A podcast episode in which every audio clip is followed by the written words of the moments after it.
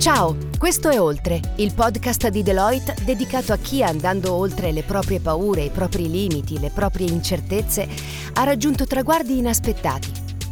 Il podcast nasce seguendo la campagna Oltre voluta dalla Fondazione Milano Cortina 2026 per celebrare un importante countdown. I tre anni che ci separano dal grande evento dei Giochi Olimpici e Paralimpici invernali Milano Cortina 2026 di cui Deloitte è Professional Services Partner.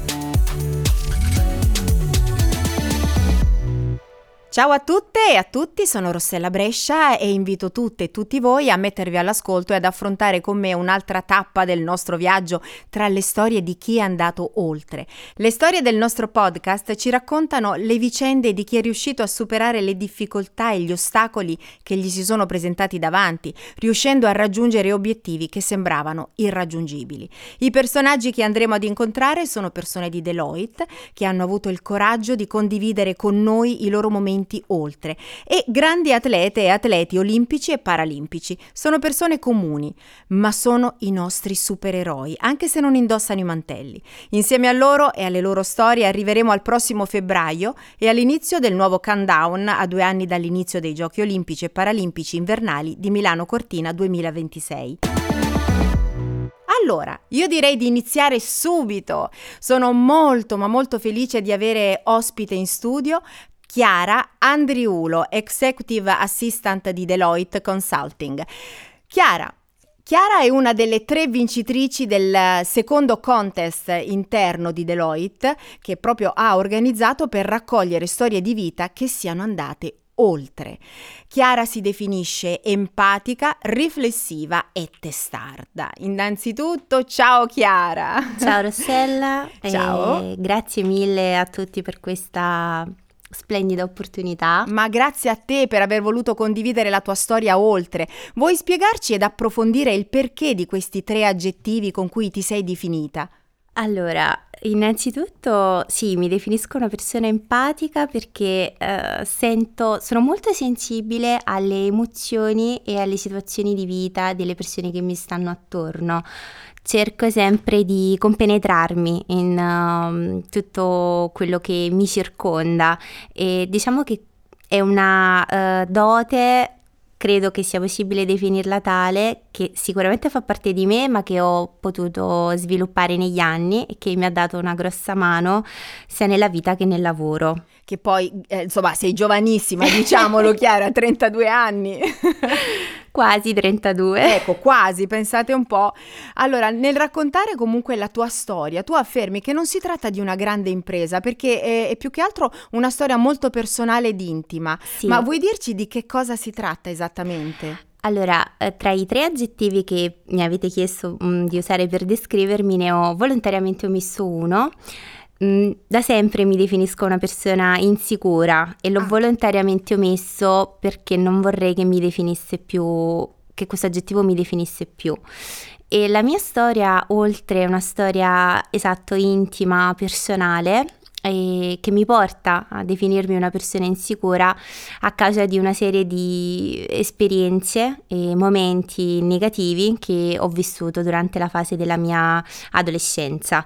E molto spesso eh, mi trovavo nella mia classe eh, a dover subire mh, mm, commenti e eh, poco lusinghieri, mh, negativi. Diciamo che è proprio lì che risiedono un po' le radici di questa uh, insicurezza che, che, mi porto dietro. Comunque è una cosa che riguarda tanti ragazzi sì. e tante persone, no? sì. questa insicurezza. Sì. E molte volte, come tu dici, inizia proprio a scuola. Sì, alle scuole superiori ero in una classe tutta femminile, sì. quindi sappiamo un po' come le ragazzine quindicenni e anche più anche grandi oltre, certo. possono essere un po' maligne. E quindi al momento, all'epoca, non capivo il perché di questo accanimento. Io poi sono sempre stata la più piccola della mia classe. Mm.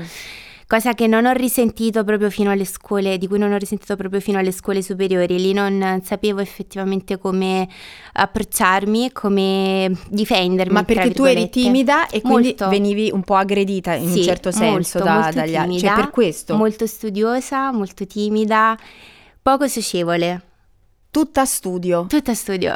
e questa cosa dava un po' fastidio. Dava un po' fastidio, sì, eh, perché ho sempre poi ottenuto ottimi risultati scolastici senza mettermi in mostra e, e questo diciamo non era poi tanto visto bene Ma non compagni. avevi neanche un'amica del cuore, qualcuno? Avevo un'amica del cuore, però si sa, Uh, le adolescenti tendono sempre, sai, non mi mostro troppo vicina a te perché non vorrei essere presente certo, hai ragione. Tu racconti proprio di aver subito uh, commenti sgradevoli, no? Da parte sì. anche di adulti. Ma come hai reagito? Cioè, con chi ti sei confidata? Uh, con un'amica, con eh... un adulto? Allora, no, in realtà no. Amore, non ti voglio far piangere, ti no, prego. No, no, no, no. In realtà no, diciamo che... No, perché lo dico per chi ci sta ascoltando. Chiara si è commossa, ci dispiace moltissimo, no, non volevamo no, no. farti... Eh, però secondo me le tue... Ma figurati, le tue storie fanno bene al cuore di sì. tante persone che magari in questo momento si trovano a dover affrontare problemi come il tuo, Chiara. Quindi le tue parole sicuramente stanno dando tanta forza. Ne sono certa. Lo spero. No, io ho sempre, come dicevo, amato andare a scuola. Poi quando ho percepito, mm, no, in realtà non è che ho percepito, ho proprio ricevuto dei commenti poco carini da un insegnante sul mio aspetto fisico. E lì mi sono sentita mortificata molto e ho cominciato a perdere un po' la spinta per uh, andare a scuola, imparare, fare cose che ho sempre amato fare e che poi fortunatamente ho ripreso. Mm. E all'epoca, 14-15 anni, non, non, capivo, pensavo fosse colpa mia. Cioè, se magari mi mostrassi più socievole, più aperta, più gioiosa, le compagne mi avrebbero accettata di più.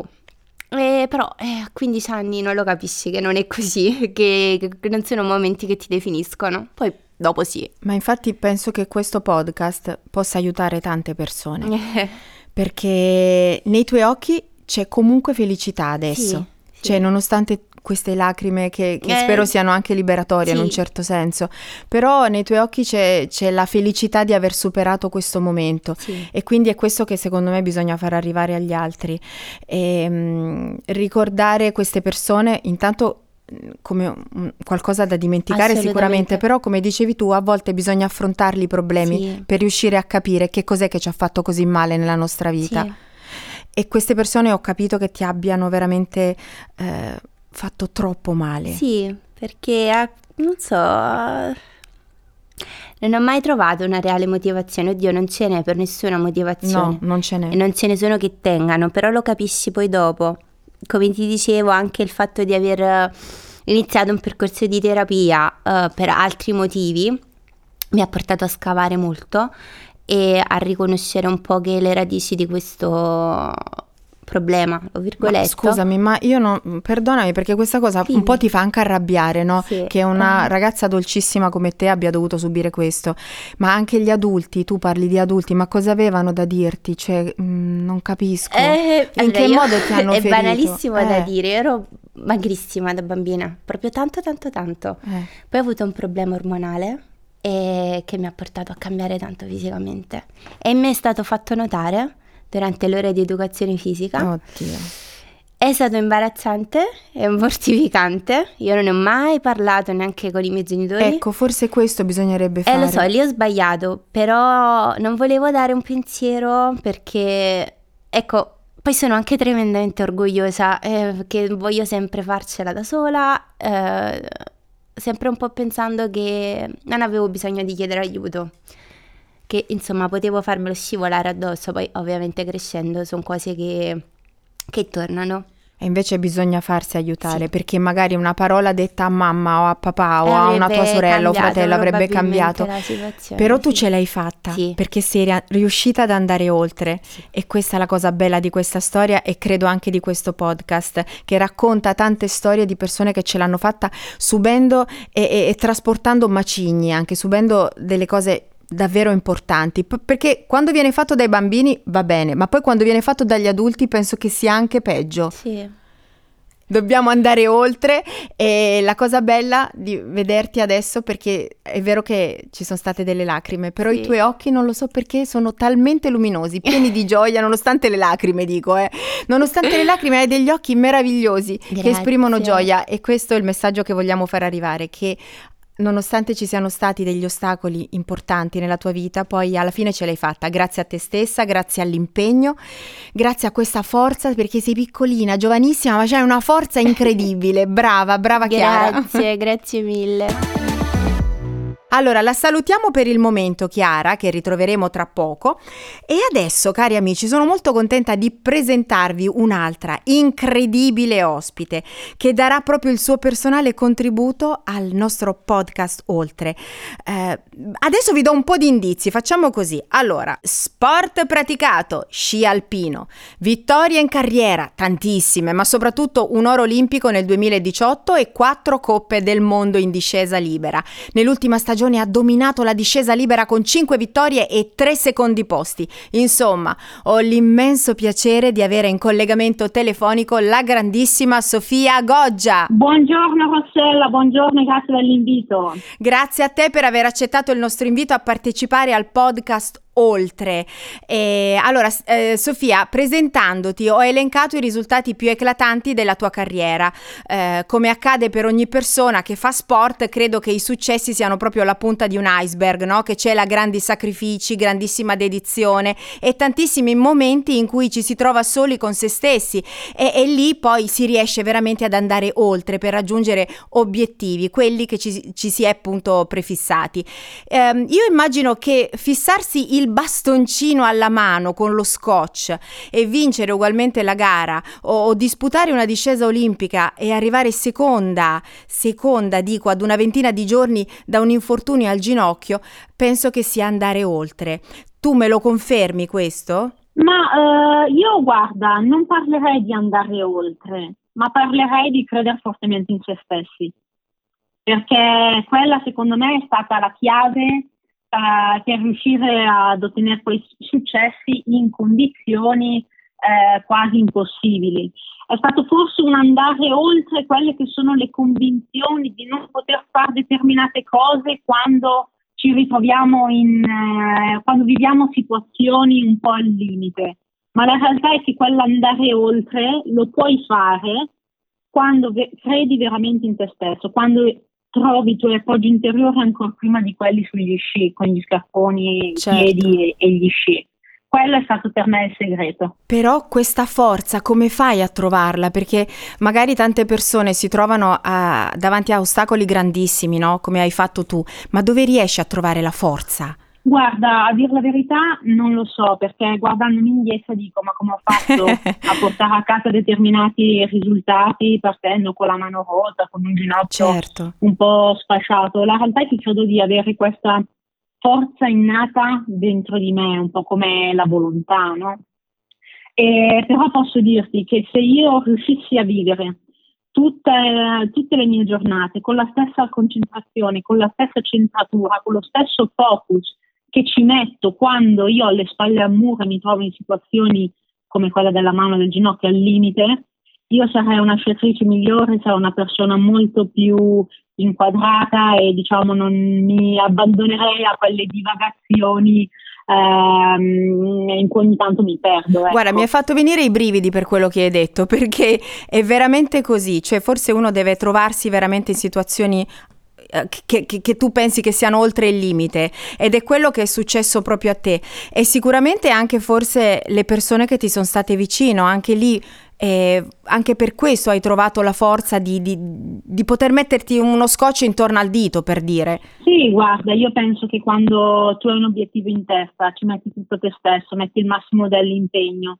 e sei supportato dalle persone giuste sì. eh, che si butterebbero nel fuoco con te e per te tutto sia, uh, non dico sia possibile, ma sia più facile raggiungere quello che ti sei prefissato e che ti sei messo in testa. Guarda, ho letto una tua intervista e c'era una tua dichiarazione che mi ha molto colpito e credo che spieghi anche bene l'essenza dell'andare oltre di cui parliamo oggi. Tu dici, la paura come il dolore li superi solo abbracciandoli. Ci vuoi spiegare meglio il significato di questa affermazione? Sì, io credo che, sai, quando diciamo che la paura viene sempre vista con, non dico un'accezione negativa, ma con come un freno, sì. no? La realtà è che secondo me la paura può essere una grandissima risorsa, però devi metterti in un atteggiamento, devi avere una predisposizione per riuscirla a eh, inquadrarli come tale, come uno strumento, una guida. Quindi a me spesso in carriera eh, sono capitate delle volte delle situazioni in cui io magari avevo paura, ma non accettandola l'ho schiacciata certo. e, e, poi ti si rivolta contro. Quando invece tu riesci ad avere il coraggio di abbracciarla, sì. è, è una, può diventare una risorsa e una guida fondamentale. E, e que- qui secondo me è la chiave, questo è, è, un punto fondamentale su cui ancora lavoro tutt'oggi perché sarebbe quasi più facile eliminare la paura nella diciamo, concezione nostra mentale. Certo. Invece la realtà è che abbiamo bisogno di lei, è, è, un, è un monito che abbiamo per salvarci innanzitutto e per eh, um, comunque riuscire a, ad ottenere i nostri obiettivi facendoci guidare da essa. Assolutamente. Però non è semplice no, infatti. alleata. Infatti non è semplice per nulla. Prima eh, di te c'è stata la storia di Chiara di Deloitte. Chiara ci ha raccontato la sua storia eh, oltre che è una storia molto personale, molto intima. Quali sono i punti in comune eh, tra il trovare la forza per superare gli ostacoli appunto di natura fisica e, e quella di, di, andare oltre le difficoltà della vita quotidiana? Perché ricordiamo che Chiara ha subito vessazioni anche verbali ed è questo che, che, che, che poi è stato il macigno della sua vita che ha dovuto portare e poi finalmente oggi ha, ha, ha risolto, insomma si è tolta di, di mezzo, ecco. Ma a dire la verità credo che semplicemente bisogna avere il coraggio di fare sempre le scelte giuste, sapendo dove vuoi andare, qual è il tuo obiettivo, disegnare e disegnare un percorso, quello che credi che sia più idoneo, farti aiutare dalle persone di cui ti fidi e a cui in parte ti affidi e poi metterci tutto l'impegno e tutta la buona volontà. Certo, sono d'accordo con te Sofia, io ti ringrazio tanto, vorrei fare un'altra domanda anche a te Chiara. Eh, le, le, immagini di Sofia col bastoncino attaccato alla mano con lo scotch, oppure le immagini che disputa appunto la gara pochi giorni dopo dall'infortunio, eh, a che cosa possono essere paragonate secondo te nella, nella vita quotidiana di una persona normale? chiamiamola normale tra virgolette, eh, cioè ovviamente. Allora, non so se possa esserci una situazione specifica che permetta un paragone preciso, perché quello che ha fatto Sofia è talmente straordinario che... È incredibile. Incredibile, esatto, che non troverei adesso una situazione specifica che mi, cons- mi consenta di fare un paragone. Sicuramente l'insegnamento che lei eh, dà e che eh, prendere coscienza di una situazione difficile, eh, fisica in questo caso, eh, è eh, anche l'occasione giusta per trasformarla in qualcosa di, in qualcosa di grande eh, e, e quindi questo è quello che dovremmo un po' tutti trarre, capire e adattare a quella che poi è la nostra vita. Quindi un esempio esatto, da tenere sempre esempio. lì nella mente. Sofia, un'ultima domanda veloce veloce per te. Sei una grande tifosa di calcio di una squadra nera-azzurra che non è l'Inter, vero?